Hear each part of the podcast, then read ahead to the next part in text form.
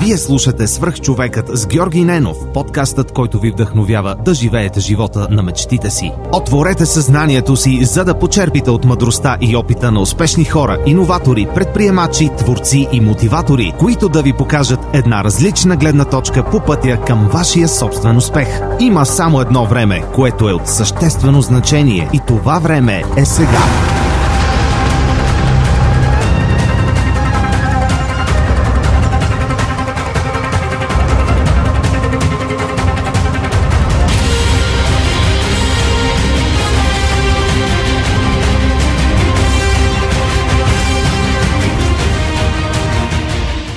Здравейте, приятели! Преди да започне днешното интервю, искам да ви споделя един имейл, който получих наскоро от Иван Найденов. Здравей, Георги! Пише ти за първи път. Доста харесвам подкаста ти. Открих го преди половин година и съм много доволен на това. Във връзка с мобата ти за обратна връзка за книгите в Storytel, ти казвам, че благодарение на теб се запознах и абонирах за приложението. Много съм доволен, че за 3 месеца прочетох над 8 книги, което е супер никога нямаше да си ги купи или да отделя времето да ги чета. Това е серията Милениум от 6 книги, автобиографията на Ричард Брансън, както и Сапиенс но Ювал Ноа Харари. Започнах и записките по историята на България от Стефан Цанев. Сапиенс ти го препоръчвам, ако не си го чел. Иван явно е слушател отскоро и не знае, че Сапиенс е една от любимите ми книги. Искам да му благодаря за това, че сподели обратната си връзка за Storytel и това как Storytel и аудиокнигите му помагат да променя живота си към по-добро. А сега отиваме към следващия епизод на Свръхчовекът. Приятно слушане! Здравейте, вие сте Свръхчовека с Георги Ненов. Днес имам изключителното удоволствие да ви представя моят приятел Михаил Дурчев, съосновател на Кохонес. А, бирите с а, Big Кохонес. Биг Кохонес, най-много топки на милилитър. Най-много топки на милилитър. А, всъщност, когато за първи път видях а, бранда и името му и всъщност логото, а, който е един супер як петел, а, си казах, а, Кохонес, това мисля, не съм сигурен кой точно филм от детството ми, но нещо за говорене. Доста нали? Аз го свързвам с Дани Трехо, примерно. Ага. Кохонес. Супер. Мишо, е- много ти благодаря, че приема моята покана да участваш. за поканата. Доста време мина. А, ние сме съучениците под немската. А, ти завърши преди 16 години, аз преди 15 години, но полека-лека винаги сме общували и сме, сме запазили Да, тия контакти. Имаме и други страсти с теб, освен. Да, имаме страсти. БМВ-та, баскетбол и всякакви такива хубави неща. Да, моля те, представи си някои думи за хората, които не са чували за теб, а, не знаят за тази супер яка крафт бира, което, което развиваш Мгм. и така да полека-полека да ги, да, ги, да ги въведем в историята. Ами, Михаил Дручев се казвам, както добре знаеш, на почти вече 35 години. Как звучи само? а, съосновател съм на крафт пивовар на Кохонес. Вода си и главен пивовар, макар че имам доста хора, които също ми помагат. Към момента съм и председател на Асоциацията на независимите малки пивоварни в България. И в общи линии това е да ти кажа. Ти имаш доста интересен, а, интересен бекграунд, занимава се с доста неща преди да Мгм. започнеш това. А, нека, да, нека да те върна назад във времето. Всъщност, а, ние с теб се запознахме в немската гимназия, Да. но след това а, какво избра да учиш и защо и как това се промени в контекста на времето, защото аз забелязвам все повече хора, които са избрали нещо да учат, то много им помага в разни неща, но не е Да, точно това, да, което да. правят. Ами, то е много интересно, защото аз преди правото, реално аз това следвах в Германия, право. При правото исках да стана пилот. Това е моята нереализирана детска мечта, защото дядо ми е бил пилот и аз много исках да бъда пилот. Проблема беше, че в България нямаше вече, по времето, когато аз завърших, вече нямаше къде да се следва това. И затова другото нещо, което ми се отдава, освен, нали, то не знам също дали пилотирането ми се отдава, не, но освен на, освен на така, авиацията, другата моя страст, свързана с това, че много говоря, е правото. Беше правото. И така реших в Германия да следвам право. Отидах, следвах в Берлин, върнах се в България, за кратко пробвах в а, а, една, така да не казвам името, голяма кантора и в един момент просто само, че установих, че правото не е, как да кажа, не е нещото, което всъщност аз искам да правя. Според мен е това и проблема с повечето хора, защото ти на 18 години Абе, не съм сигурен доколко имаш, а, как да кажа, житейския опит, за да знаеш какво ти се прави. Затова е и нещо, което казваш, нали, днешно време виждаме все повече хора, които сменят а, попрището си, защото пък вече някакси сме по как да кажа, по-съвременно общество. Едно време знаеш какво е било по времето на нашите родители и това си го завършил, ще го работиш, ако щеш да умреш там. Няма, няма нали, два варианта. Докато при нас е нали, по, някакси по-различно. А, та просто в един момент установих, че правото не е моето нещо. Установих, че там, особено в България, в Германия трудно се реализираш като юрист. А в България доста пък бавно се реализираш. И не знам, просто в един момент реших, че не е това нещото. Mm. После се занимавах с като консултант по обществени поръчки, защото беше най-близо до правото, нали, беше най-така в, как да кажа, в комфортната ми зона. И това е нещо, което може би е ключово тук да кажем комфортна зона. А, с това се занимавах, може би, едно 5 години и в последствие реших тотално да сме на ампулато. Брат ми е рекламист, който е с горе от 20 години вече опит. И така, един от отделите при брат ми нямаше менеджер. А, тогава всъщност съдружниците му го убедиха, защото той не беше много за. Те го казаха, бе, дай, дай, дай, брати, да го да фане да поеме този екип. Той много така първоначално се дърпаше, после възприя идеята и после и така и станах рекламист. И всички казват, че съм биш рекламист. Аз реално бях а, бизнес юнит директор на продъкшен екипа, които се занимават с всякакви брандинги, работи и такива неща. Нали, не съм бил пиар, не съм бил диджитал или нещо такова. Бях по-скоро... Абе, да, пак, пак, пак, пак с реклама съм се занимавал до преди колко ще станат вече? 4... 4-5 години, mm. когато ми влезе мухата за кохонес. Тя мухата ми влезе много давна, тя от Германия ми влезе. Ама като че ли преди 5 години вече така почнах да си викам, абе, ще да не вземе да го направя. Какво толкова нали, може да стане? И така и преди вече 3 години беше просто момент, в който беше окей. Okay край до тук с оправданията, с всякакви други глупости, с предразсъдъците, дай да го правиме. Каза, че брат ми той е достатъчно луд като мене. Братя Да, братя сме, да, на майка ни е раждала и в общи линии това беше момента, в който казах, окей, дай да го направиме. Брат ми беше и той така първоначално леко същи съм по-скъм, шупа да не го направим, дай да го направим. Какво толкова? И така почна Кохонес. А каква беше реално идеята в началото? Идеята беше, аз се запалих по домашно пивоварство. Mm-hmm. Реално погледнато оттам тръгна нещо, защото аз винаги съм харесвал а, много такъв, как да кажа, абе, любознателен човек. За мен е интересно как по дяволите се случват нещата. И така се запалих по, покрай крафт бирата, нали, по домашното пивоварство и в един момент ми беше всъщност интересно освен това да я пиеш, нали, тая бира, как по дяволите се стига до този момент да я пиеш. И почнах с приятели, нали, да вариме. То беше първоначално, беше такива неща сме правили, дето това ние не сме си ги пили. Нали, после те питам как се вари бира вкъщи. Не, то се вари много лесно. Въпросът е, че първоначално нямах опит и аз подходих като към всяко друго нещо, с което съм се занимавал, защото аз и други така занимания от бизнес гледна точка съм имал. Аз какво правя? Аз сядам и изчитам каквото има и тогава почвам да го правя, защото пък съм от този тип хора, които искам да имам някаква основа. Mm. Нали, а, и в общи линии, да, почнах като домашен пивовар, направихме там няколко варки с приятели, виждаш нали, някаква градация, как нещата се стават все по-добре и по-добре всеки следващ път. Проблема беше, че нито един от нас нямаше опит. После с други мои приятели също и те се запалиха по домашно пиловарство и в един момент аз си казах, бе, какво път толкова да ще направим пиловарна?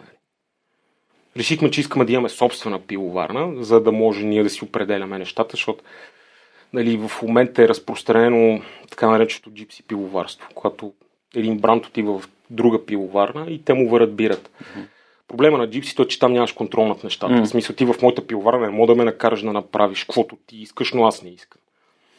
А, това беше причината. Казахме си, че искаме да имаме собствена база, която да ни даде, нали, да ни отвърже ръцете и да можем всякакви неща да правим, като примерно тази, която бира си говорихме с тебе, супер лютта, която това не съм да. сигурен, че някоя друга пиловарна би С а, Сандо Кюркиев, Александър Кюркиев, който ми е гостувал в подкаста. Ако не сте слушали епизода с да, да, създателя на Чили Хюс, да. а, това е човек, с който аз наистина си мечтах да ми гостува, защото той е буквално от задния си двор в Кокаляне да. създаде един а, изключителен световно, на световно ниво бранд за mm-hmm. а, авторски рецепти на люти сосове и всякакви люти продукти, които така. Mm. А, аз покрай него всъщност започнах да се интересувам от занечиството в България в контекста на това, което да. ти правиш, а, това, което а, примерно Краси Бенямин, а, и Сандо, а такъв тип брандове става, правите. Това е много хубавото, човек, че стават все повече и повече mm-hmm. такива примери.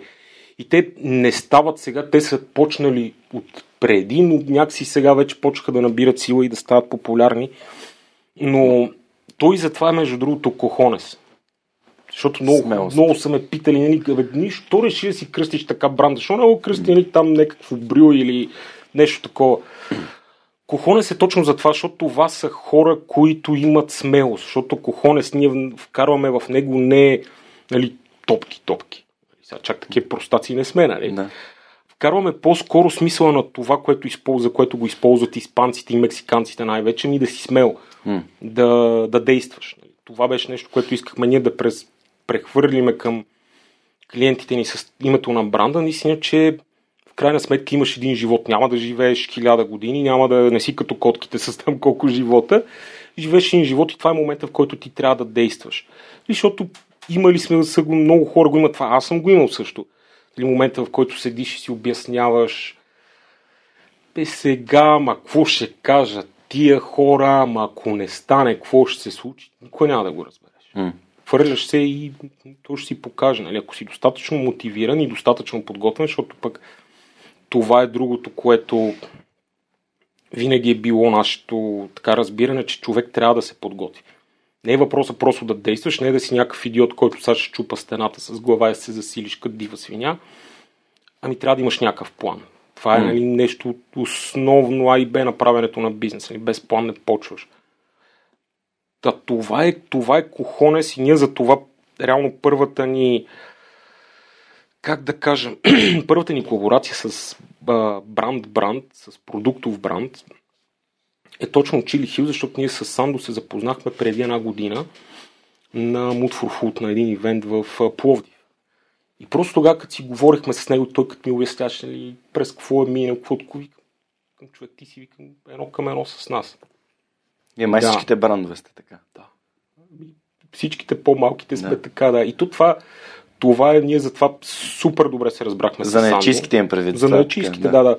Колаборацията ни с Сандо беше, дай Боже, все, все така да са колаборациите. Човек просто беше... човешка колаборация. Абсолютно. Абсолютно. А, аз искам да те върна на това, което каза за смелостта. Mm-hmm. Аз имам любим цитат на, на Марк Кюбан, собственика mm-hmm. на Dallas Mavericks, един от а, бруталните серийни предприемачи в САЩ. Да. И цитата е No balls, no babies. Което, което буквално не се превежда като и няма как да имаш деца, ако нямаш ако топки. Нямаш топки. Тоест децата в контекста не като метафора на mm. проекти, бизнеси, да, да, да. А, идеи. А, ето и свърх човека е така. Нещо, което mm-hmm, аз, нали, за разлика от теб, не съм чел, не съм изчел света, но знаех, че имам нужда от някой, който е добър в това да, примерно, да, да ми помогне с аудио едитинга. Да. И органично нещата се натрупваха, но плана беше кой може да ми помогне. Нали, а не да... Не, не, това си е различен подход за супер индивидуален. За това, всеки. ако трябва да съм точен и при, при мен да. беше така. Аз когато започнах Кохонес, аз не го започнах с идеята, нали, бе, а, аз съм изчел толкова книги, знам как се случва. Защото нали, mm. теорията и практиката са две отделни неща. Нали, теорията и практиката са две отделни неща. Аз подходих рационално към нещата и казах, окей, нали, знам какво се случва, а, имам някаква представа как се прави бизнес, имам брат ми, който знае как се прави бизнес, сега трябва да си намеря някой, който само че има доста понятие от това как точно физически се вари бира, защото аз съм имал десетина варки, човек. Mm-hmm. ти с 10 варки пиловар не ставаш. Особено не вкарваш толкова пари за да направиш пиловарна. Да, да, да. Това е затварянето на нали, в контекста на един истински предприемачески бизнес и mm. това, че инвестираш доста големи средства и а, неща, които така чисто материално затваряш вътре да. като пари, е, нали, при мен аз също може би съм дълго време съм разсъждавал така в контекста на създаването на собствен проект, собствен бизнес, mm-hmm. че трябва да имаш някаква инвестиция. Да. И, а, другия начин е да правиш услуги за хората и съответно или да правиш а, бизнес с съдържание, което да, аз се опитвам да. да правя, където не се изисква това нещо. Mm-hmm, mm-hmm. Но има хора, които са такива, окей, аз трябва да си купя перфектните микрофони, трябва да си взема идеалните камери, искам да си купя, примерно си направя студио, да си взема под найем, изведнъж ти си на някакви хиляди левове на месец. Да. Изведнъж ти имаш 0 епизода. А аз през това време с един таблет с две брошчици да. съм записал 10 епизода, 15 епизода, 20 епизода и, и, и всяко нещо става все по-добро, все по-добро всеки следващ. Но да, това е, това е различно на всеки бизнес, не е нужно да започваме mm-hmm. с... Ами, да ти кажа, за мен е... А, а можете ли да използвате, само извиняй, mm-hmm. а, може ли да се използва примерно да отидеш на място, където може да ползваш примерно инструментариума, за да си да направиш една, две, три варки, да си, да си тестваш някакви неща. Има ли ами, такъв тип? Много трудно. Места? В България още не е. В, да. в, примерно в Германия, в Берлин има един такъв, който то чак сега излезе. Той е като такъв брюхъп. Нали, хора, които просто са инвестирали в професионално оборудване. Mm. Ти отиваш, наемаш си го и си, и си действаш. Нали? Ако искаш, или естествено е под супервизия. Нали? Винаги има този момент, че ти някой те наблюдава. Защото пиловарното оборудване е необикновено, то винаги е много скъпо. А, и бидейки скъпо, когато ти си го платил това нещо, не знаеш срещния човек колко точно разбира, шанса да ти докара няколко хиляди дали загуба и дали бели да ти да прави, то остави загубата. Въпросът е, че ти трябва да го спреш това оборудване mm, и то да, да не работи. Да. да.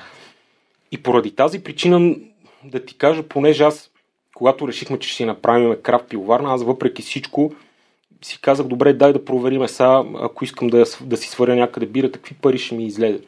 Да мога чисто финансово да си подреда нещата, така че да видя, нали, спрямо различната инвестиция, кое ще е по-окей. Се оказа, че всъщност в колко ги бях проверил? 20 на някъде крафт пивоварни в Европа, насякъде. Англия, Испания, Италия, Унгария, Словения съм проверял. Никъде не казах, ела, ети тук имаме едно оборудване, сядаш и си вариш. Всяка ката, аха, рецепта ако имаш, ако не, ние ще я направиме, ще ти струва еди колко си пари и ние ти я вариме. Ти оборудването не ни го пипаш. Всяко оборудване, нали, пиловарно е mm. строго индивидуално, пиловар си го познава. Аз знам, примерно на мене ми е трябвало 11-12 варки изтекли в канала, докато а, почна да го усещам това оборудване, как точно работи. Което нали, е една така варка ти, примерно, между 500 и 1000 лева ти струва. Нали, това нещо ти в канала, за да можеш ти да почнеш да знаеш как работи това. Пък след това вече идват нали, пак апгрейдването на рецепти. Това не е ли метафора за всеки бизнес? Нали? Първа грешка, втора грешка, десетина абсолютно, грешки. Човек, абсолютно. Аз Значи ти, а, говорили сме си с теб едно време, аз преди това имах бизнес с карбонови изделия. Всичко технически се води, че още го имам, нали, в процес на приключване сме там, заради пивоварната. А, но с а, карбоновите детайли беше също нещо. Взимаш и изключително скъп плат, който докараш от, Анг... от, от Англия или от Америка. Ние после от Америка пазарувахме. Идва този плат и първите ти неща са майко мила. И пак също отива. Кофата в кофата в кофата. Няма начин. Просто това съм сигурен, че всеки от а, предприемачите, които са били при тебе, защото при тебе са идвали нали, доста по-така, по-големи имена от мене, всеки може да го потвърди това нещо, че всеки бизнес в началото, нали, безумно е да смяташ, че ще ти носи от ден много печалба. Или по-добре си подготвен за това, за да не се откажеш прекалено рано, нали? А, така че винаги го има това с бизнеса. Особено с производството е... Ти като започна да говориш сега за печалба, ам, всъщност то е ясно, че бизнес модел е много важен, защото ако не си служа, не го правиш. Да. Но някакси ми се струва, че хората, примерно, взимам и Сандо предвид, mm-hmm. а хората като, като теб, които имат някаква страст към нещо конкретно, mm-hmm. те го правят не само заради това, ами заради удовлетворението, заради О, да, да, да, преследването на някакво като... То е нещо като Абсолютно. скъпо хоби в началото. Не е ли така? Да, точно така. Как доста скъпо хоби. Ами не, виж, ти от... Реално като си на етап бизнес план, ти нямаш как да знаеш а, дали това нещо ще е успешно или не. Особено в такъв бизнес като, като нашия, защото крафт бирата в България в момента Уби се ти адекватна, а, адекватен финансов анализ на предходната година нямаш. Толкова е малко това се още в България, че тук нямаш такива финансови метрики, които да ти кажат миналата година а, нали, големите са направили. Толкова печалба от стъкло, от PET, крафта е бил хикс процент. Нямаш такова нещо, ти седиш и си мислиш, чакай сега да видиме, ще излеземе ли на печала и го караш на усет. И просто в един момент си такъв прекалено много го искаш, за да те спре това нещо, mm-hmm. че нямаш а, финансова яснота как ще се реализира. И просто в един момент то е крастата. Бе. Крастата. Бе. Искането, страстта ти към това нещо и го правиш. Нали, загробваш се там кредити, работи, ако стане, не, нали, да, дано да стане. Има риск. О, риск има и то огромен. Да. Значи, риска, особено да инвестираш в нещо, което а, нямаш яснота как се развива в дадената държава, е много голям. Това значи всеки един инвеститор, уважаващ себе си, ще ти го каже, нали, че ти трябва да знаеш горе-долу как ще се развива това през някакъв период от време. Имаш някаква бегла представа. В крафта, когато почнахме ние преди вече 3 години, такова нещо нямаш. Те едва миналата година излезна, че евентуално крафта в България е 1%. Ама евентуално. Вече почнаха да го отчитат mm. големите статистически компании в анализите си. При това беше крафт. Какво е това? Да, да, да. Не, не се знае.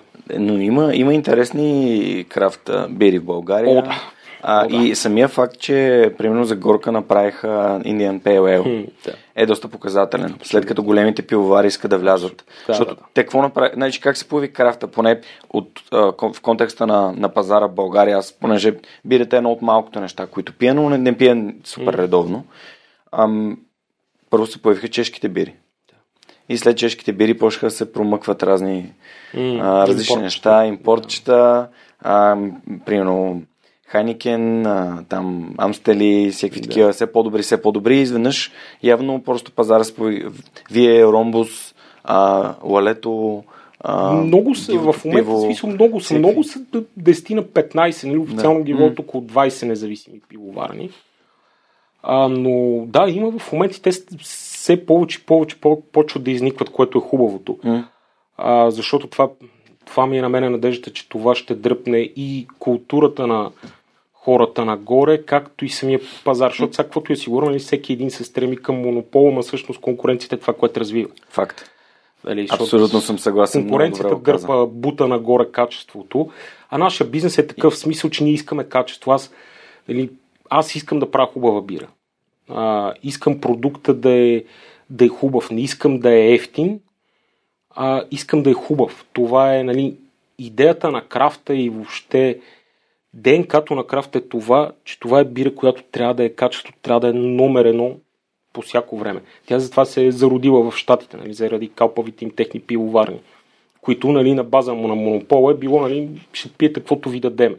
В един момент няколко човека, един който си е на Сиера Невада, който си е купил млекарско оборудване и казва, «Пък, аз па няма да пия каквото ми дадете, ще си свара сам бирата.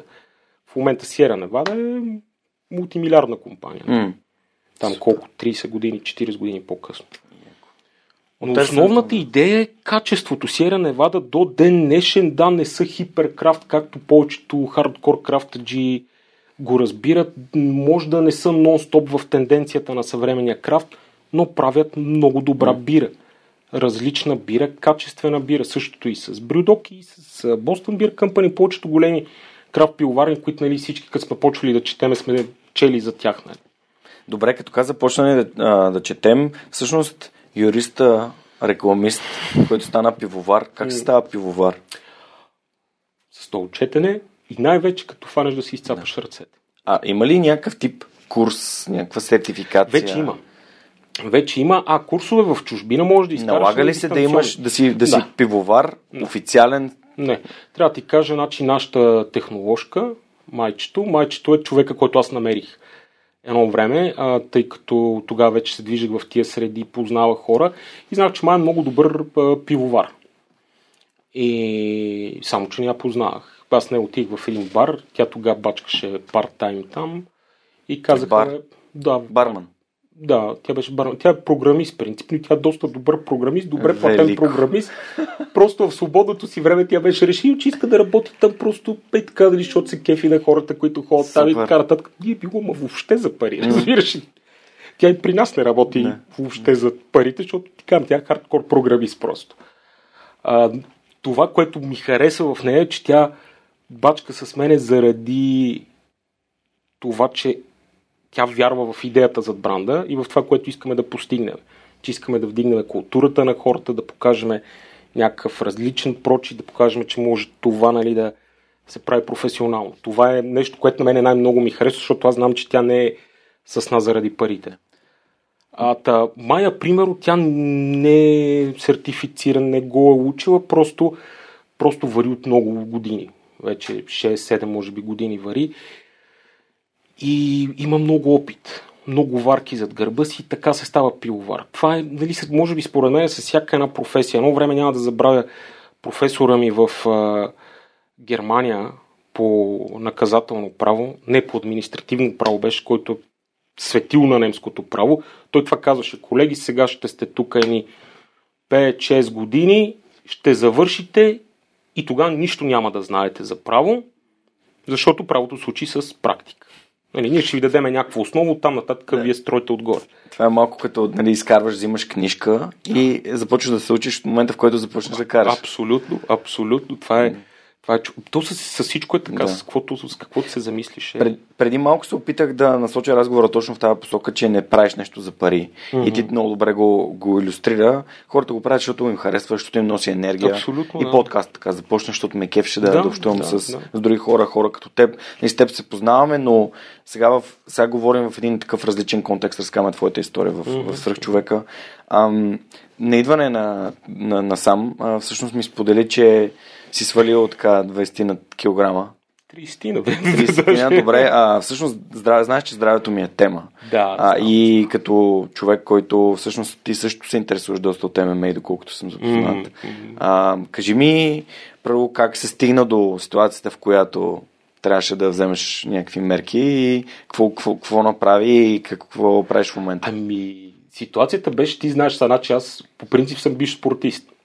Едно време в Даскал, докато все още тренирах, помниш, че не бях дали в онова състояние, в което ме помниш от при една година.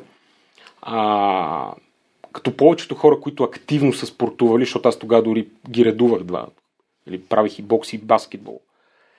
И като повечето хора в един момент, когато спреш, само че тялото ти е свикнало, нали, че приема ни калории. Реално на мене, нали, живота ми в Германия, това беше чука, който удари, беше нали, килограми нагоре, защото сега немците първото, което е, че не са известни с най-здравословната храна. А другото, което е, че правото предполага, че ти си нон-стоп седнал. Нали, ти се опитваш да ходиш да тренираш, но в 9.30, като приключиш с четенето в библиотеки и така нататък, малко са местата, на които можеш да тренираш. А и нали, откровено казвам, тебе и фокус, и на мен и фокуса ми беше изместен. Да, така. смисъл, нали, това да, сега ти обяснявам, тук ама аз нямах време, това са тъпоти. Нали, смисъл, откровенно казано, тогава просто ми беше писнало вече а, и бях решил, че няма да спортувам. Ходех си на фитнес, колкото да, да хода. Проблема беше, че нали, фитнес без хранене забравяш. Нали, няма как да стане. Това, нали, който си мисли, че може да просто да спортува, аз много тичам. Абе, ти тичай много, нали, яш букуци, пък ще видиме. При мен беше това, това варианта. Това се случи реално. После като се върна в България вече, нали, пак намираш си, хващаш, почваш да работиш, като повечето хора, намираш си оправданието с това нещо. О, аз много работя, човек. Те, уморен съм, това, това, това, че има хора, които тренират два пъти на ден, нали, и работят и те, това тебе не те интересува. И до момента, в който направих пиловарната. Това беше, аз в един момент просто си казаха, бе, човек, в момента, в който го усети, че ми тежи, това е момент, в който нали, ще взема някаква, някакви мерки. И за първ път рационално подходих към това нещо преди година някъде. М? И какво беше рационалното? Отидах и си направих кръвни след. Колко тежеше? 130. Сега съм под 100. 132 даже. И защо? Това е нещо, което човече Никога не съм казал, защото ме е било зловещо срам. А, и отидах и си направих ни кръвни изследвания. Война ми е лекар и тя един ден ми каза, защо не вика, още ти направи ни изследвания. Аз казвам, какво ще ми правиш? Не, вика да се видиш. И... Шупа да не си направи кръвни. Дай да ви. И за завишени на нива на захарта.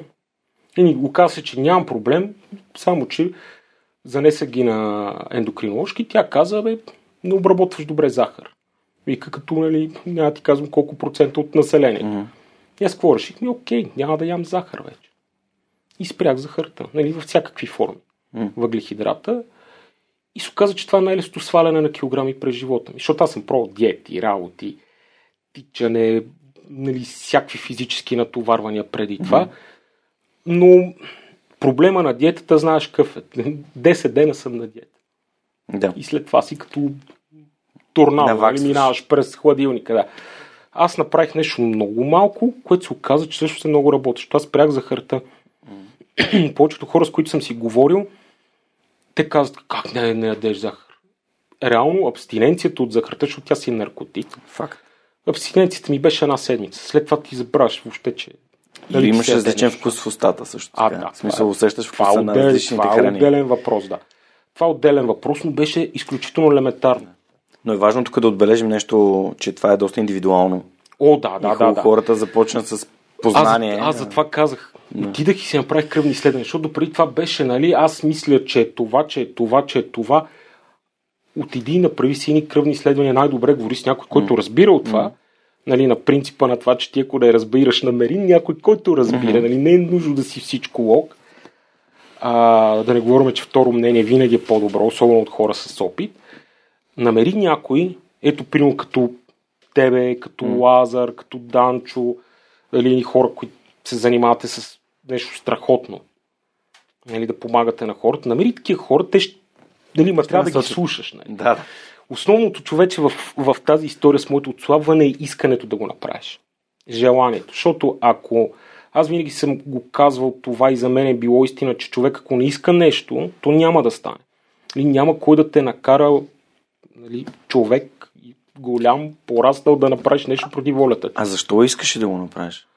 Еми, защото човек, аз от а, работата на, а, на бюро, в един момент стана работата нон-стоп на крак, работата, в която по цял ден мъкнеш чували по 25 кг, размъкваш кашони, работи, търчиш нон-стоп по срещи и в един момент усещаш, че си и като парен локомотив и в един момент си кажеш, чакай сега, нали, 30 години, какво ще правим? Тук ще се мрели, нали, какво, какво ще става? В един момент решаваш, че трябва да направиш някаква промяна. Но, нали, така, при мен беше лесно, защото аз така иначе винаги това съм си го казал, нали, в момента, в който почва да ми тежи, защото допреди това наистина не ми е, не ми е тежало. Нали. Хубавото при мен беше, че имам нали, по-развита мускулатура, която ти килограми не го усеща. Нали, от спорта, от преди, от баскетбол, от бокса не, не го усещах толкова, но в един момент, в който трябва цял ден да си, защото цял ден говорим, примерно отиваш в 9, тръгваш си в 9, 10, 11 по някой път. И си нон-стоп на крак, нали? Един Пред, такъв живота момент- на предприемача. да, 24-7 на работа. 24-7 човек. То е, при, при мен е много забавно. Ти влизаш в пиловарната, излизаш, се среща, връщаш се, продължаваш. Примерът днеска е неделя. И всъщност, а, освен че е неделя, а, той трябваше да мине сутринта през пивоварната, за да види да провери как се случват нещата.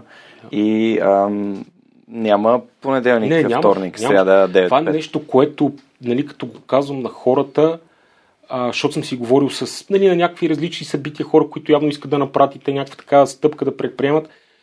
И дали идват, а, говорите си това, онова, аз тук, на кам хора, забрате за почивка. Е, няма е, значи аз от две години не съм хубава почивка, като почивка не е да отидеш за една седмица някъде. Събота и неделя тотално го забравяш. Забравяш, че ще има някакви поводи от сорта на тази вечер съм на рожден ден. Да, да, ама онова там седи и те чака тебе, не чака никой друг. Така че това е нещо, което винаги си ми казвал, нали, приеми го това, че първите няколко години няма да имаш почивка. Аз съм много благодарен на брат ми, че ми го каза. М. Още в началото, защото той първото нещо, което ми каза, вика, са, нали, знаеш, че от тук нататък готино е, удовлетворяващо е, но е доста по-трудно от това да си на заплата и просто да бачкаш. Колко е, колко е важна подкрепата от най-близките ти хора? Да започваме от брат ти. Много човек. В смисъл, всеки един успех почва с, както казвам, с първата крачка. Всеки един дълъг път започва с първата крачка. Въпросът е, че трябва да имаш някой за тебе, който да те бутне, за да я направиш тази крачка и да, да не ти позволи да паднеш реално. И мотивацията, която ти я имаш, когато видиш подкрепа в близките ти, в хората, на които ти разчиташ реално и чието мнение има Значение. значение за тебе, е изключително важна. А, просто защото а, тези хора са тези, които ти казват, абе не правиш някаква тотална глупост, пробвай, давай, действай. Нали, не казвам, че всички мои близки са били така, а, но много от тях ме подкрепиха. Нали. Основ, едно от основните неща беше брат ми, М. другото е Надежда. Да, ще я да те питам за нея сега. Надежда тя е, нали, дори в моментите, в които аз си почвам нали, да имаш някакви такива съмнения и такова, никога не ми е позволил човек да, М. да се откажа. А, така че много е важно, човече. Много е важно да виждаш, че наистина някой друг вярва в тебе и че не си сам. А, ние сме социални животни хората. При нас това да си в някакво дори малко стадо има значение. И когато не си сам, това ти помага. Поне М. на мен, не знам сега, може би има хора, които са нищо не може да ги спре, но поне на мен ми помага това, когато знам, че И на при мен е същото. И всъщност, като казах на Неда, ще се уча да програмирам. Супер, ти ще се справиш. Ще бъде, ще бъде наред всичко. Нали, Ти можеш. И след това казаха ми, това не е моето. Тя каза, добре, ма ти си добър в това. Аз казах, да, но не искам да се на компютъра по цял ден. Да. И след това казах, ще правя подкаст. Супер, аз съм за тебе, ще се справиш, ще стане. А след това казах, ще ходя в Германия. Тя пита, добре, какво ще случи с нас? Аз казах, ние сме си заедно, няма, ние сме си нас. М. Няма нищо, няма да се промени, просто искам да опитам. Така, с теб съм, ще подкрепя. И това е супер, супер окриляващо. Аз съм казвам неведнъж. Да. Че това да, да получиш подкрепата от човека, който, с който споделяш живота си, а, те прави зверски уверен. Защото Абсолютно, ти го искаш, но когато този човек, с който, а, с който споделяш живота си, който знаеш, че когато стъпиш на криво, когато направиш грешка, ще ти каже, бе, това не, не е окей, казва, давай, ние ще се справим заедно. Нали, Той, реално ти каза, ние ще се справим заедно, защото... Да, да, да, да. Че Абсолютно. можеш. Трябва да ти кажа, при мен е Да. да. Надежда, тя, въпреки че тя си има собствена професия и така нататък, на събития, тя идва, продава с мене, промотира, обяснява на хората какво е крафт бира, нищо, че тя бира не пие, нали, а, помага ми в пиловарната. Знае защо Е. това е важно за теб. Абсолютно. Може би понякога аз съм забелязал, че а, не откриваме за, за, за, за най-близките ни хора, кои са важните неща за тях и затова не ги подкрепяме. При нея човек, това е, че тя много добре знае защо това е важно за мен. Тя винаги го е знала. В смисъл. Винаги е знала нещата, които правя, защо са важни за мен и така нататък. А, истината е, че нали така, това, което ти казах, тя супер много ме мотивира за това нещо и знае, че аз го правя това нещо, защото това искам да правя, защото това ми доставя удоволствие и удов- удовлетворение и се чувствам, че ни се направя нещо значимо. Много добре го разбира и супер много ме подкрепя за това нещо. А, за което съм и изключително благодарен, де, защото... Което е велико. Което е велико. Да, супер. Което е велико. Особено когато имаш приятели, които ти казват, ти си луд. Нали? Това е пълна тъпотия, може ли си заре- зарежеш работата, да имаш някой, който ти каже, бе, go for it. Супер. Това е супер. Да. Аз много се кефя на, а, кеф се на такъв тип отношения в, във връзките, където има, където има комуникация, където има разбиране. М. А, винаги се връщам към седемта навика на високоефективните хора, където една от първите точки, един от първите навици е а, първо се опитай да разбереш преди да бъдеш разбран. А, Да. защото ние повече говорим, колкото М. слушаме. Мгм. И това поставя нали, и връзките в контекста на аз съм смисъл а, аз съм най-важен, а в контекста на това другия човек какво иска и как мога да, Да, му помогна да, да бъде щастлив. А, така че абсолютно много се радвам, че го отбеляза. Дай да се върнем на, на фитнеса и на здравето, нали? Мгм. на, от тук, от емоционалното и от а, любовта и разбирателството към сега какво правиш, за да поддържаш тия килограми и как спортуваш, колко често. Ами често да ти кажа, в момента не спортувам. Ти каза, че си спря въглехидратите изцяло. Мгм. Окей, и ти по нас, и ти е окей. Защото има хора, Много е които добре. наистина, примерно, им Много ми е смущава съня. Значи, при мен човек това беше, че аз не исках да го правя да е кардинално, не исках да го правя да е рязко и да е такова. За мен е всичко почва от мозък. Когато, нали, така както казват забранен, забранения плод е най-сладък. Мгм. Когато ти си наложиш някаква тотална забрана и си кажеш, не, аз от тук до края на живота ми няма да хапна 1 грам захар, това е лошо. Това е лошо. Това е нещо, което аз години правех и години нямаше ефект. В момента аз, примерно, съм махнал въглехидрат от храната си. М. Когато ми се приеде нещо сладко, си хапвам. Са, не, я- не ядеш, нали, като преди. Да. Това е основното. Примерно ще си хапнеш шоколад, малко. Да. Окей, колкото да си захраниш, нали, крастата. Няма да се натъпчеш като животно с него и това е. И другото, което е пак това, което ти казвам, че на мен е реално работата ми е физическа. М. А, това нещо реално Помага доста. помага доста. Да. И нали, вече също времено повече ходиш и така нататък, ама то като свалиш едни килограми, в един момент осъзнаваш, уса- Всичко е по-лесно. разбираш, да, че всичко е по-лесно, да. И че по-така ти е приятно да се разхождаш и повече време издържаш да се разхождаш и всякакви други такива неща. Супер. И се отразява в общи линии, абе, позитивно от всяка една гледна точка. Окей. Ам, Като човек, който има доста така богата обща култура и доста богат опит в различни сфери, а, както вече споменахме много, а, знаеш, че в свърхчовека винаги питам хората за книгите, които биха препоръчали. Било то книги, ресурси, курсове, подкасти, неща, които ти помагат и наистина би препоръчал на другите. Значи, аз конкретни книги, които са ми помогнали на мене, не мога да ти ги спомена всичките. М. Много са.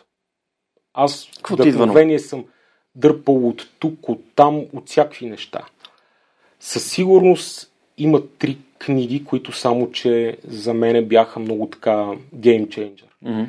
Едната е на Джак Уелч, бившия CEO на General Electric, която се казва Да печелиш, която е една книга за големия бизнес, която реално той много а, ясно и много интересно, защото той човек за мен е велик.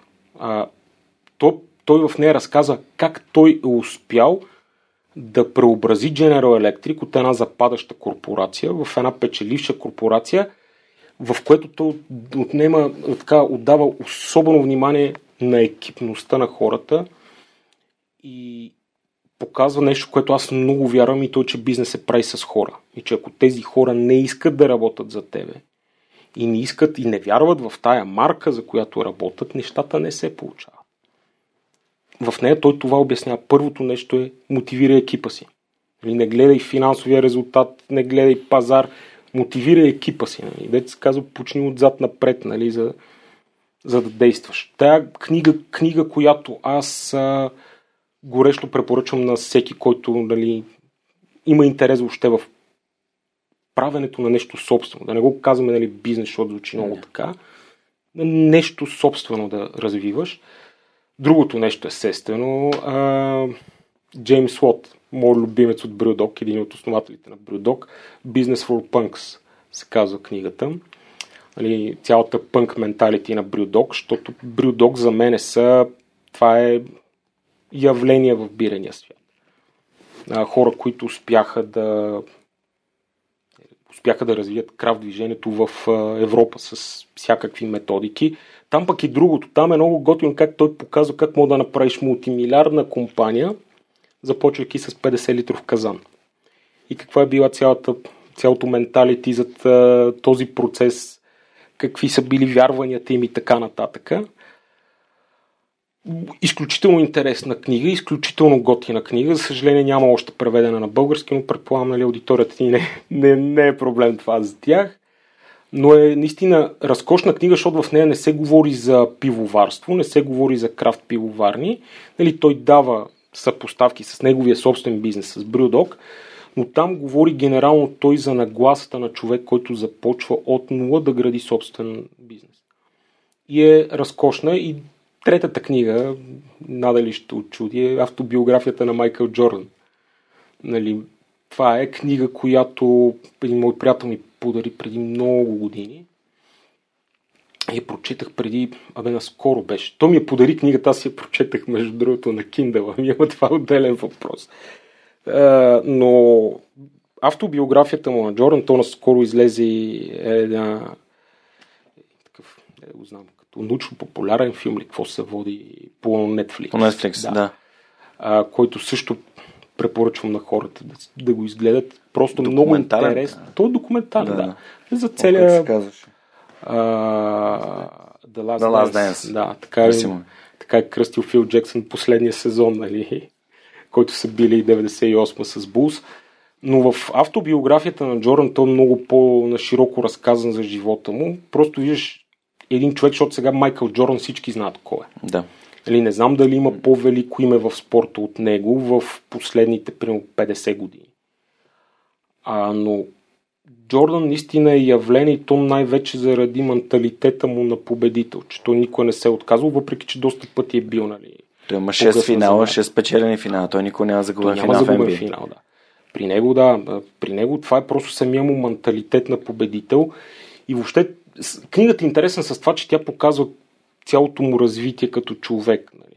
Сега той е доста нали, такъв, как да кажа, противоречив заради характера му заради това, че той нали, никога не приема никой друг да е над него. Траш толкър. Траш толкър за жесток, нали? но и този, което казват ли в баскетбола, killer mentality. Да. Нещо, нали, което той и Коби Брайант имаше нали, това в последния момент нали, да му кажеш, айде сега те видим, това е самоубил си се врача. Да. Но самата книга наистина е много интересна, просто защото на мене Джордан ми е наистина а, кумир, а, рол модел ми е, а, любимия ми играч. И на мен тази книга просто много ми хареса да видиш човек, на който ти се възхищаваш, как се е развил през живота си. До този момент. Сега, какво ще се случи от тук нататък? Той е доста активен бизнесмен, така че не знам. Да, доста успешен. Но, той, да. От фигурите, които и промени и Nike. Той промени и Nike, той промени да. и баскетбола. То това е интересно при него, че това е един човек, който успява тотално да промени лицето на NBA, на цяла една индустрия. Смисъл да го направи в индустрия. Всички тези играчи днес, които взимат милиони на от година от обувки, да, от реклами, трябва да отидат да отчерпат по една бира него, защото той го направи това. Допреди това никой не е плащал на баскетболистите пари, за да рекламират кецове. Но когато всички виждат какво се случва с Джордан, с собствения му бранд, нищо, че той не е харесвал Nike, искал Adidas днешно време нещата той ги е променил. Много готино би се вързал това с една от моите любими автобиографични книги, биографията на Фил Найт, създателя mm-hmm. на Nike. Mm-hmm. Казва се Shoe Dog, The Memoirs да. of Phil Knight. Има на български изкуството на победата от издателство Локус. А, там има доста, доста неща за, именно за този тип бизнес на Nike, как да. влизат в баскетбола. Да. А, защото Adidas определено са Adidas и Puma са двата глобални немски бранда. Те са били които хегемона по това време. Да. хегемони. Те са били хегемона, да.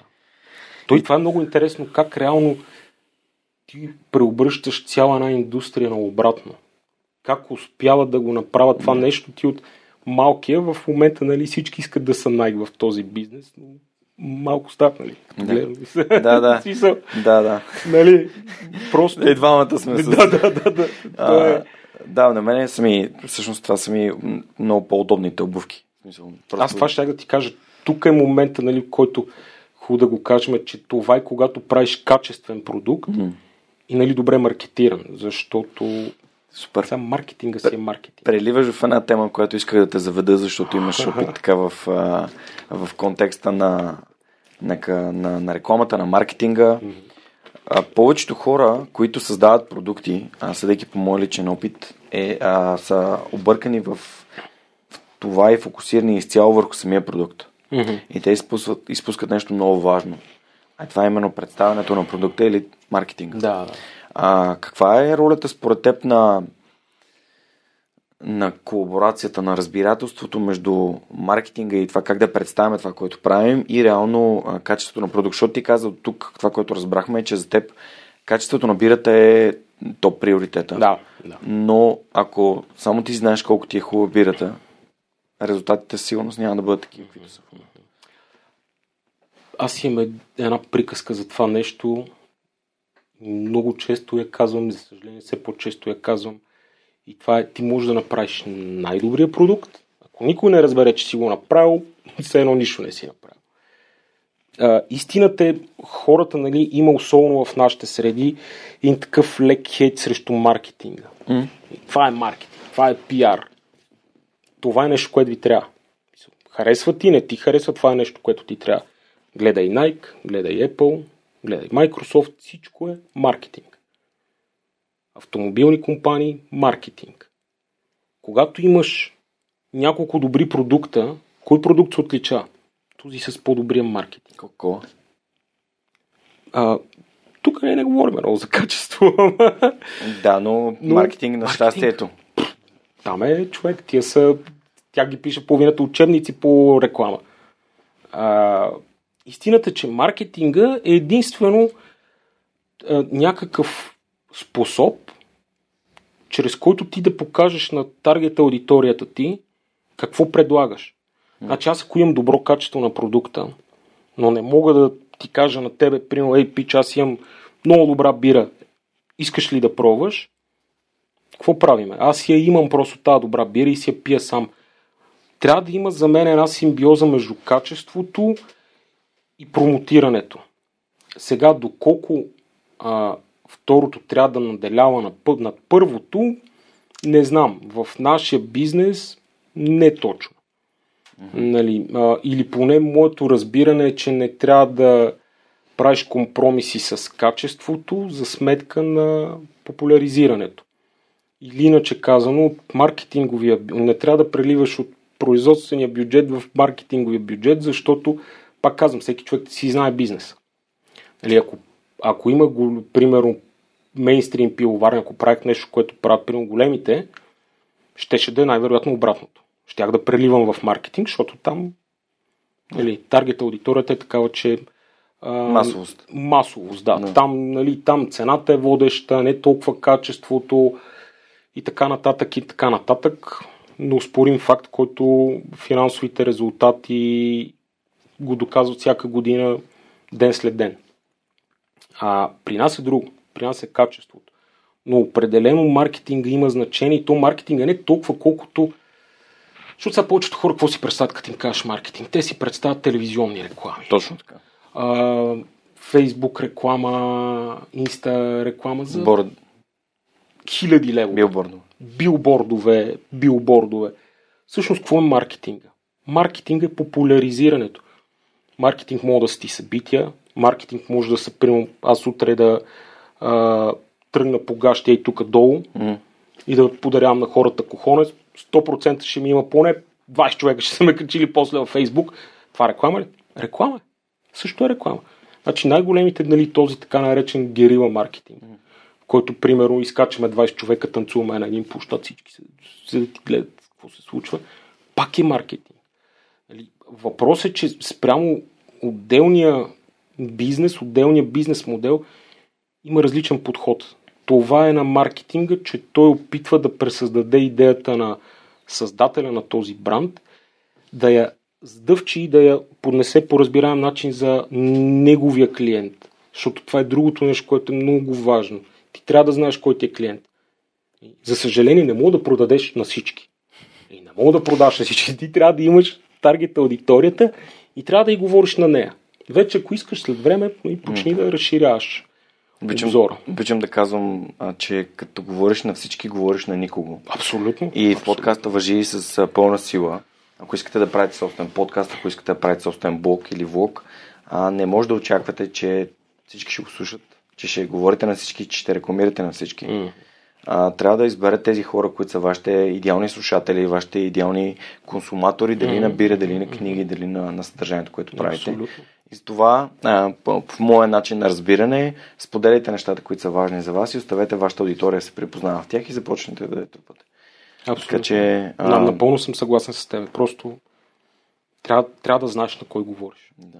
Това абсолютно, абсолютно съм съгласен. Бях попаднал на една много интересна, а, на един много интересен цитат на една кола, докато, докато шофирах. И отзад беше някаква рекламна агенция и отдолу, отзад на колата, може би правих така физическа реклама, облепваха mm-hmm. някакви неща. Зад пише а, добрата реклама а, е като да влезеш в, в някакво заведение. Нали, липсата на реклама е като да влезеш в някакво заведение и на загасени лампи да се усмихваш на момичетата. И просто ти знаеш, че се усмихваш, но никой друг не те вижда. Така че а, хубаво е да, наистина да има, да има контакт. Аз много скефи на Сет Годен. Mm. А, имаш ли някакви маркетингови неща, които би препоръчал на хората? Да, да следят, да четат, да, или по-скоро да тестват? Какъв да ти подход кажа, би препоръчал? Това бих избягвал да го препоръчвам на хората, mm. нали, откъде да взимат а, вдъхновение, чисто маркетингово. Mm-hmm. Моя съвет, особено за маркетинг, защото маркетинга наистина е нещо, което много хора мислят, че разбират от него, много хора мислят, че могат да го правят, много малко всъщност го правят като хората. А, и аз винаги това съветвам хора, които не искат наистина нали, съвета за това нещо, а, на, особено за маркетинг. Защото маркетинга се предполага, че влияе пряко върху продажбите. Намерете някой, който разбира от него. Намерете някой, който това му е работата. Значи ти не отиваш, ако имаш нужда от операция, не отиваш при монтьор, за да ти прави, примерно, да ти макне далака, нали, или да ти направи някаква операция. Отиваш при някой, който е учил за това. Намерете хора, които разбират от това нещо. Защото маркетинга, а, както може да е успешен, така може да закопае един бранд. А, това е тънкият момент там, затова не толкова много хора се справят добре а има доста хора, които го правят, особено в днешно време, особено в момента в, в, в рекламните среди е някакъв ужас. Там е в общи линии като при нас с бирата. Нали? Такива сумати хора решили, че ще, ще варят бира. Нали?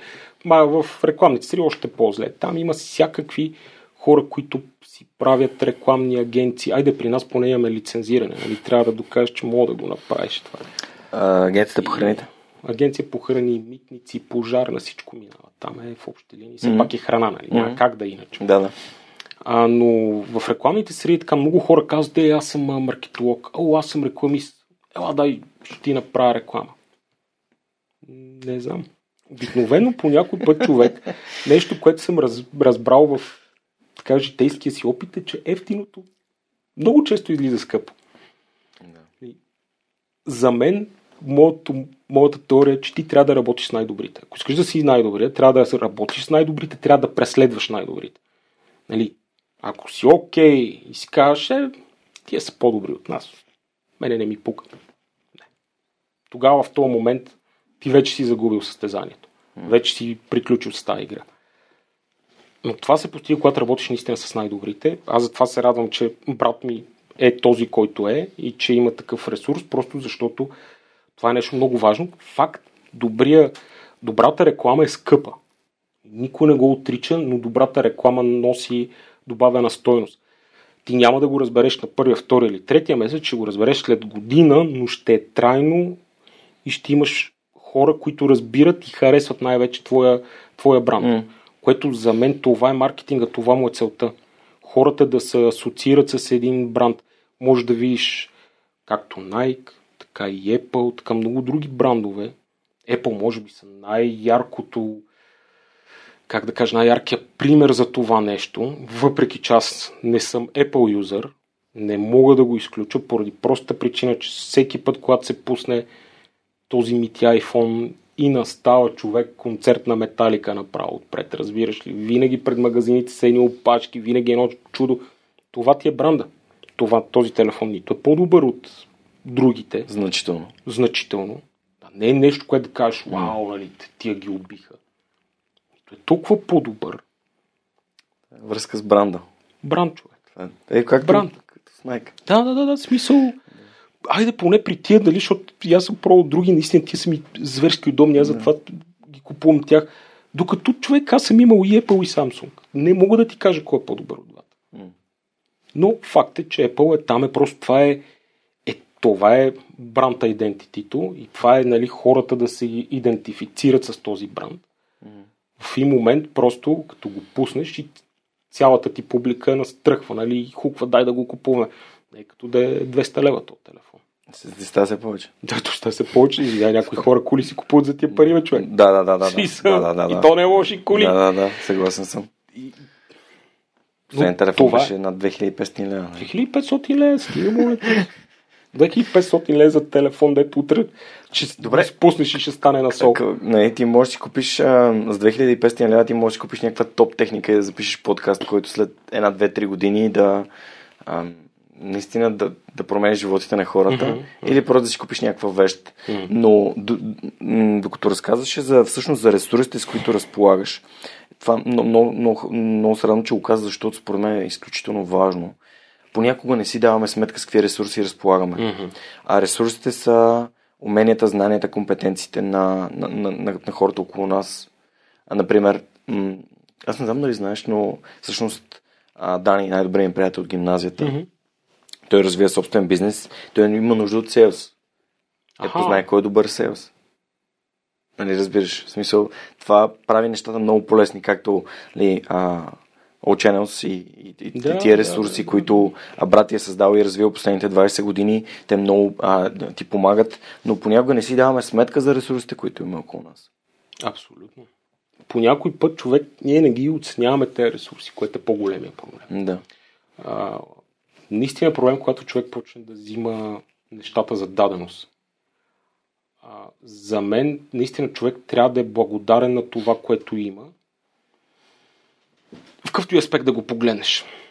И в връзка с пред, в предишния контекст, нали, с скъпите телефони и така нататък, всичко с времето си. Има време за всичко да, да дойдат. Въпросът е ти да оцениш в момента какво имаш и най-вече да има един друг момент. Да работиш с това, което имаш. Да, човек да не опитва да надскача, както се казва, нали, чергата си. Нали, има един М. такъв стара българска приказка. Защото това е, това е доста опасно от гледна точка на това, че ако, да го кажем така, ако ти не си оценил правилно ресурса, който имаш и се хвърлиш в начинание, което изисква по-висок ресурс, лошо. Е, Още повече риск. Още повече риск. Не, Да. то, то е риск, който най-вероятно ти дори това, което имаш, ще го загубиш. М. Това е нещо, което, примерно, аз съм виждал и от мои приятели, и от други такива хора, познати, пример, наистина да не оценяваш какво ти трябва. Да. Трябва да си наясно. Трябва да си наясно, затова има, нали, се правят такива сложни сметки, за да не, не стигнеш до този момент, в който... И аз имах такъв момент, а, за да слушателите, за да и зрителите. Вече и зрители. вече и зрителите да се така да, да разберат малко повече. Когато Телас всъщност решиха, че искат да подкрепят свърх човека, и си казах, окей, сега ще имам някакъв финансов ресурс. А, обаче, ако започна да го използвам този ресурс, все едно и за бъдеще ще го имам. И в един момент нещо се случи. А то се случи. Защото дойде, коронавируса. А, Този шалтер всички го усетихме. да, да, и, и всъщност си казах, окей, нека да, нека, нека да, да изчакам да мине първия договор. Нека да, да, нали, да заработим дългосрочно да. заедно, за да съм спокоен, че тези неща, които, а, които, които а, постъпват като ресурси, мога да ги насоча към, към места, които реално а, имам вече спокойствието, че това е нещо, Че което да. се случва за дълго време. Така че търпението, ам, неподаването на емоциите, да кажеш, да, сега правя всичко на куп, защото изведнъж а, си видял някаква възможност, да, трябва смелост, но трябва и да кажеш, окей, нека да видим какво може да се случи. Нека хипотетично да, Абсолютно, абсолютно. да преценим. А, търпението е важно и, и за втори път казваш нещо изключително ценно за мен. И това е да не приемем нещата за даденост, да бъдем благодарни. Каза го и, и за надето, каза го и за, Мгм. за брат и каза го за много неща. А, какво, е, какво е да си благодарен? В смисъл такъв, какво е да... Защото си говорихме за вещи и... Нали, Да, за тия по-второстепенните неща. да. Ами- За теб какво е да си благодарен? Благодарен е човек за мен е да осъзнаваш, че нещата, които имаш, те не са ти даденост, или по-скоро да кажем, някой не ти ги е дал просто, защото ти ги е дал, защото има причина за това нещо. да си благодарен, осъзнава наистина да оценяваш не толкова материалното, колкото самия жест. И за мен винаги това е било много важно, когато а, хората да, да са благодарни, от гледна точка на това, той да осъзнава защо той е получил от тебе това нещо. М. А, аз знам защо, примерно, а, брат ми прави за мен това, което прави то не, защото просто ми е брат, и защото трябва да го направи, а защото вярва и той в нещо като мен. А, знам защо жена ми прави това, което прави и то не е просто, защото нали, сме заедно и трябва и така нататък. Благодарността на хората и въобще това ти да си благодарен за нещо, наистина да го оценяваш и най-вече, поне за мен, нали, най-вече да знаеш защо се е стигнало до този момент. Защо ти си го получил. Защото истината е, че в този живот нищо не ти идва просто ей така. Всичко има някакви причинно-следствени връзки. Нищо не е защото си много готин и защото той е трябвало да ти го даде. Всичко в този живот се заслужава по някакъв начин. М. Ти трябва да стигнеш до този момент, ти да си го заслужиш.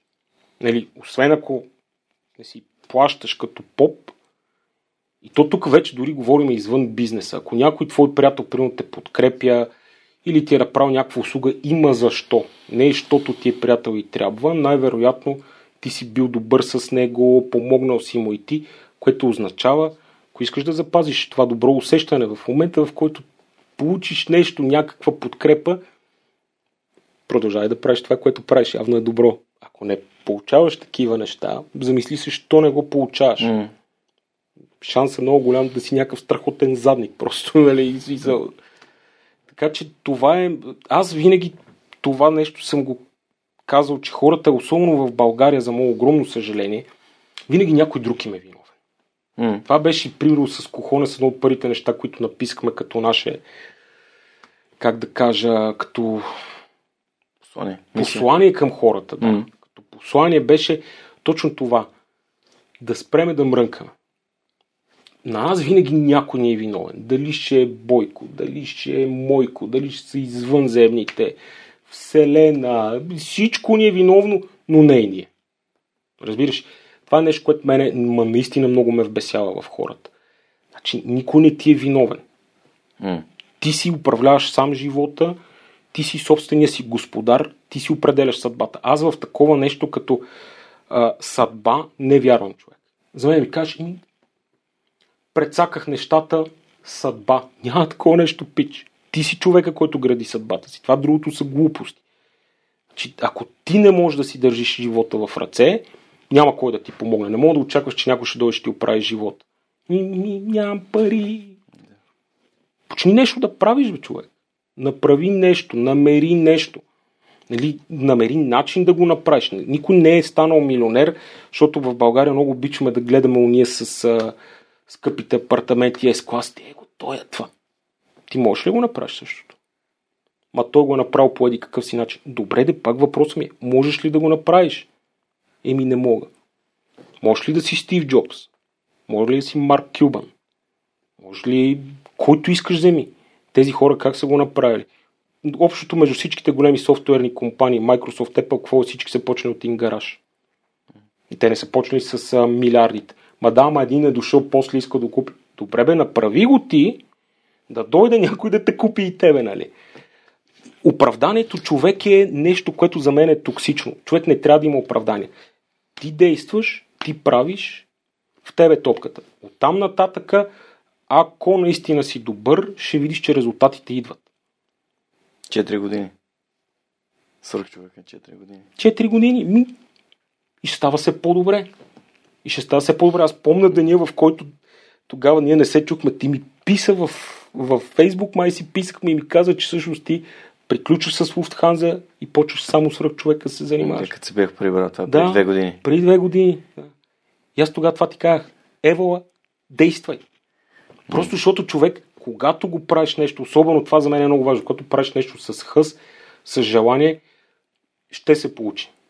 Просто ще се получи. Просто вибрациите са добри, разбираш ли? Да. Позитивни вибрации изпращаш и това е основното, нали, когато говорим и за всичките тези хора, нали, като Стив Джобс и така нататък, че всеки от тях е почнал не защото искал да стане милионер, Милиардер. основно милиардер, да, защото такива милионери, да, те не са милионери, а, не защото искал да стане милиардер, а просто защото наистина това му е било страст. И искал да го направи. Парите вече са дошли след това. Да, пред следствие. А, абсолютно съм съгласен. Следствие на... Да, много, много и Да, при много. тия хора знаеш, че то, при тях парите не са им движещата дви- движещата му- не, не, не Мотивация. са мотиватора Да, за да. тях, защото за, и както каза, казваше един мой приятел, който също така е добре финансово обезпечен, каза, вика, братле, като стигнеш в момента, в който сметките не ги мислиш, оттам нататък вече няма пари. М. Там вече нали, да направиш нещо. Предай А, нататък. Да. Да, това е пирамидата на масло. Това е, това, това е истината. реално, Погледнато. Да, абсолютно съм съгласен всъщност и за това, че свръхчовека, ако не беше полезен, ако не даваше стойност на хората, ако не им даваше а, мотивация или вдъхновение от историите на хора като теб, а всъщност те нямаше да слушат, нали? И А, да, да, да. а, ако те не слушаха, съответно нямаше да има резултати, нямаше да ги има и, и Телас, и Storytel, и и Зон, и а, всичките прекрасни пейтрени, които подкрепят mm-hmm. свръхчовека, и другите подкасти в България, и другите изобщо проекти, които са, се издържат благодарение на, на на общностите. Така че ам, благодаря ви, че сте тук и слушате това, което, което днес а, ми ще споделя. Искам да те питам за Искам да те питам за това как, какъв съвет би дал на някой, който иска да започне да се занимава с бира. Просто нещо, което ти си научил. А, след това ще минем към, може би, някои от най-тежките уроци, които си научил от, mm. от това да, да имаш собствен бизнес в контекста на, на дали набирате или нещо, което си научил и според теб е готино хората да знаят и да правят. И да се насочваме към, към финала на нашия днешен разговор. Какво бих дал като съвет на някой, който иска да прави бира? Някой, който сега започва и винаги Да. искал да прави бира, така Това, е което, имал мечта. Това, което бих дал като съвет на всеки човек, който иска да започне да прави бизнес и той да не се отказва. М. Няма лесно начало, това е факт. Не само от моя опит, от опита на всички хора около мене, които са започнали някакъв собствен бизнес и към ден днешен е успешен. В началото винаги изглежда, че няма абсолютно никакъв смисъл да го правиш това нещо. Има някакво време, докато един продукт почне да бъде разпознаваем. И това време, то е гладно време. В смисъл, ти няма да имаш възвръщаемост и така нататък. И най... Това е, ако трябва само едно нещо да им кажа, това е не се отказва. М. Не се отказва и проблема на повечето хора много бързо се отказват. Тръгваш, изкарва няколко месеца, години си кае, година човек и нищо. Край, приключвам. И то е точно, нали знаеш, като да отвориш последната врата и да видиш обетованата заява, само че си бил такъв, о, не, не, аз, аз се връщам. А, това нещо, особено, а конкретно забирате наистина да, да искат да го правят. Бирата, особено крафт бирата е такъв продукт, че ако нямаш а, ако нямаш хъз да го правиш, ако не, не ти е страст, хората ще го видят това нещо. Просто клиентите на крафт бирата са високо интелигентни хора, хора, които а, те, те го пият това нещо заради историята, заради усещането, заради това, че искат да покажат, че са по-различни от останалите, че а, вкуса им е по-различен и така нататък. Тези хора ще усетят, ако ти наистина го правиш само единствено заради парите. И това е в общи линии, да ти кажа. Но основното наистина е да не се отказват. Да не се отказват и е, това, което си говорихме и по-рано, да го имаш предвид, че а, няма да имаш особено много лично време. Да. Добре, кое е най-тежкият ти урок или нещо, което би искал да споделиш с хората? Нещо, което и така си почувствал като а, окей, като осъзнаване ти е дошло, аха, значи, това не е окей да го правя. Някакъв провал, ни, някакъв неуспех, някакви очаквания, които си... С Кохонес, с Кохонес, може би най-такъв момент беше името на първата ни бира. Бирата, която в момента се казва Family Jewels, първоначално кръстихме First Fuck. беше first fact, защото... да, беше много интересно човек. Това е нещо друго, което, нали, когато правиш нещо такова, трябва малко да го помислиш и то е, а, нали, а, как биха го разбрали хората. Нали, аз какво искам да им кажа, ама те пък как биха го разбрали. Да. Защото човек first fact, ние седнахме и го мислихме и беше кой е first fact. Защото ние го, и, за нас беше от uh, a fuck. Mm-hmm. Пука ми за нещо. Mm-hmm. И first fact, това е първия ни факт, да първия път, който на нас ни пука, mm-hmm. един вид, очаквайте следващите. Mm-hmm. Е, да, да, ама хората не го приеха така, човече. И беше, имаше такова, това е там просташка бира, какво е това, как мога да си, хем кохонес, хем фърст фак, вие не, какво, да, какво да. ще е следващата бира, нали? И беше такой, а да влизаш в обяснителен режим е безмислено, нали, почваш се оправдаваш. И да. Що си с шапка, що си без що шапка. си без шапка, да. И беше такой първи човек, втори човек, трети човек, ти си викаш хейтери, хейтери, хейтери. Четвърти, пети, шести, седми, осми си в момент си викаш фак, не, Абе, май... Fuck for real. Да, fuck for real. Май се осрахме такова. И беше така тихичко, нали, абе, с един пост във Фейсбук. Извиняваме се на всички. Сори, пиче, first това вече Family Juice, дали, сори, момчета и момичета. И така, но това беше, дали, един такъв урок, който а, така ме научи не дай да прегараш в мерака си да направиш нещо, и така, нали, мисли от гледна точка на останалите, помисли си как би се mm. възприело. Mm. За мое огромно дали удоволствие, освен производствените факапи, които сме имали, нали, други такива издънки до сега не сме имали. Но да, това беше конкретно с Кохонес, това беше най-така Топ. голямата издънка, да, защото да, беше, имаш и в а, всички приложения за бири, да всякакви хора, нали, абе, бират хубаво, какво това има, вие нормални ли сте? Имаше някакви хора, които ни бяха писали, че се чувстват обидени от това име и така нататък, и така нататък, и беше, да. Уроци. Е, уроци, да. То това е, човек се учи с грешките си, това е най-добрият учител са грешките. Супер. Добре, а ти си слушал подкаста, знаеш какъв е последния въпрос. Последният въпрос, ако можеш да се върнеш назад към себе си, колко назад би се върнал и какво би си казал? Хм. Да ти кажа, мислил съм какво бих ти отговорил и никога не мога да стигна до едно така, до някакво заключение. Колко назад към себе си бих се върнал, ми не знам човече. Наистина не мога да го сега, аз в моя живот съм правил доста издънки, доста грешки. А, въпросът е, че смятам, че тези издънки и тези грешки са ме довели да съм това, което съм. Защото винаги моето така разбиране за, за живота генерално, не само за правенето на бизнес и mm. така нататък, за правенето на бизнес, дете се вика, да ще си говорим след 20 години и да видим как съм успял да си развия бизнеса. Нали? Защото към момента не смятам, че а, съм а, хиперуспешния сериен предприемач и така нататък. Нали? Но за, за живота винаги това съм смятал, че нас грешките ни учат. И това от всичките книги, които съм чел, интервюта с успешни хора, нали, които съм гледал всеки казва това, нали, неуспехите ми, неуспехите ме направиха това, което съм и ми помогнаха да стигна до тук. И аз затова винаги съм си мислил, че а, ако можех да променя нещо, не бих, защото нямаше да съм тук.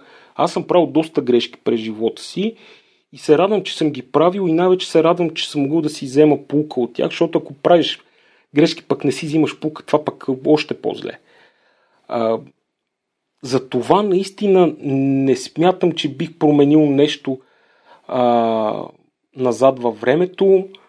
М- може би такива по-лични неща, човек. Ако може да се върна наистина, бих казал повече неща на мои близки преди да си отидат.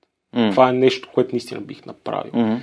и бих променил. От гледна точка на така, социалното си развитие не смятам, че смисъл, изкушавам се да проверя някои неща, но не би го направил mm. наистина. за да мога да съм пак тук, където съм, защото това нещо, което е най-ценно за мен е в сегашното положение, че наистина чувствам се добре там, където съм стигнал. А, наистина се чувствам добре и нямам съжаление за нещата, начина по който се случва, харесвам и как се случват.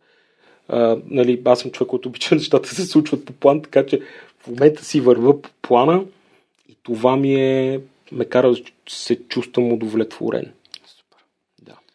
Мишо, много ти благодаря, че Ясно, беше част от човека. Беше изключително удоволствие да си поговорим заедно. А, ако на вас епизода ви е харесал, споделете го с приятели. Знаете, последите човека в YouTube, в Spotify, в Навсякъде. iTunes. Навсякъде. Разгледайте сайта на човека, там има доста интересни неща също. А, това, което мога да обобща нашия разговор днес е имайте смелостта действайте и не се отказвайте, защото а, някой ден вие също може да седите тук и да си говорим за вашата свръхчовешка история. Това беше всичко от нас за тази седмица и до следващия вторник в Свръхчовекът. А сега искам да благодаря на хората, без които този епизод нямаше да се случи. Това са хората от екипа и пейтрините на Свръхчовекът. Анна Мария Ангелова, Неда Борисова, Радослав Радоев, Николай Георгиев, Георги Малчев, Анелия Пейчева, Александър Куманов, Марин Митев, Яница Цонева, Атанас Атанасов, Християн Стоилков, Живко Тодоров, Кирил Юнаков, Живко Джамяров, Кристиян Михайлов, Коста Танасов, Асен Величков, Никола Томов, Силвина Фурнаджиева, Мирослав Филков, Ясен Георгиев, Мила Боги или Богомила Трайкова, Данил Петков, Хараламби Хараламбиев, Яна Петрова, Миро Желещев, Асен Цветков, Преслав Каршовски, Александър Силгиджан, Ангел Георгиев, Весто Купанова, Бисер Вълов, Николай Василев, Теодора Георгиева, Цветелина Тотева, Румен Митев, Георги Йорданов, Камелия Танасова, Люба Генчева, Денислав Здравков, Октай Чубан, Радослав Георгиев, Пламен Иванов, Силяна Йорданова, Радослав Панайотов, Мими Ридър, Моника Ангелова, Теодор Катранджиев, Ирена Иванова, Борислав Борисов, Мария Дилова, Ина Тодорова, Любо, Ги... Любо Киров, Нина Проданова Йоцева, Диана Рангелова, Нетко Христов, Игнат Ганев, Мартина Георгиева, Андриан Голяшки, Митко Василев, Симон Дакова, Роберта Костадинова, Лиляна Барон, Милена Младенова, Христо Бакалов, Николай Маринов, Светослав Маринов, Семра Кафа, Велизар Ганчев, Ели Спасова, Елица Куманова, Светомир Цветков, Александър Александров, Енчо Боев, Стани Цветанова, Ивайло Янков, Деница Димитрова, Георги Москов, Поменка Матеева, Даниел Гошев, Юлиана Андреева, Кристиян Вълов, Мария Тодорова, Емилян Николов, Нели Димитрова, Надежда Гешева, Джанер Кафеджи, Георги Генов, Димитър Дечев, Георги Капизин, Константин Пеловски, Мишо Касапинов, Александър Гиновски, Джейн Димитрова, Ивелин Стефанов, Ивайло Методиев, Иван Игнатов, Борислав Дончев, Рифито Балакчи, Доб... Добри Курсов, Горяна Георгиева, Емин Мула Ахмет, Павлина Андонова Иванова, Таня, Таня Панайотова, Радислав Данев, Христо Ангелов Христов, Даниел Гочев, Ана Андонова, Невена Пеева Тодорова, Атанас Деневски, Мартин Ангелов, Марияна Лозанова, Андрей Гозданов, Ивайло Кенов, Лиляна Батолова, Маргарита Троанска, Димитър Куртев, Александър Гене, Галин Стефанов, Константин Спасов, Катя Постова, Павлина Маринова, Борислав Сандев, Тодор Петков, Мирослав Моравски, Диана Мечкова, Мартин Петков, Яне Джуров, Ива Белчев, Иван Белчев, извинявам се, Лачезар Димитров, Евелина Костадинова, Кристияни Берик, Майя Йовчева, Мартин Бенков, Йордан Димитров, Райко Гаргов, Ивайло Христов, Християна Василева, Ани Виар, Филип Алексиев, Борис Тилов, Вик Калчев, Камен Стойков и Вели Енчев. Разбира се и Любен Василев, както и другите хора, които нямат фейсбук профили, но а, подкрепят свръх човека всеки месец. Хора, благодаря ви безкрайно. Без вас това, което се случва, нямаше да бъде възможно. Благодаря ви, че подкрепите свръх човекът.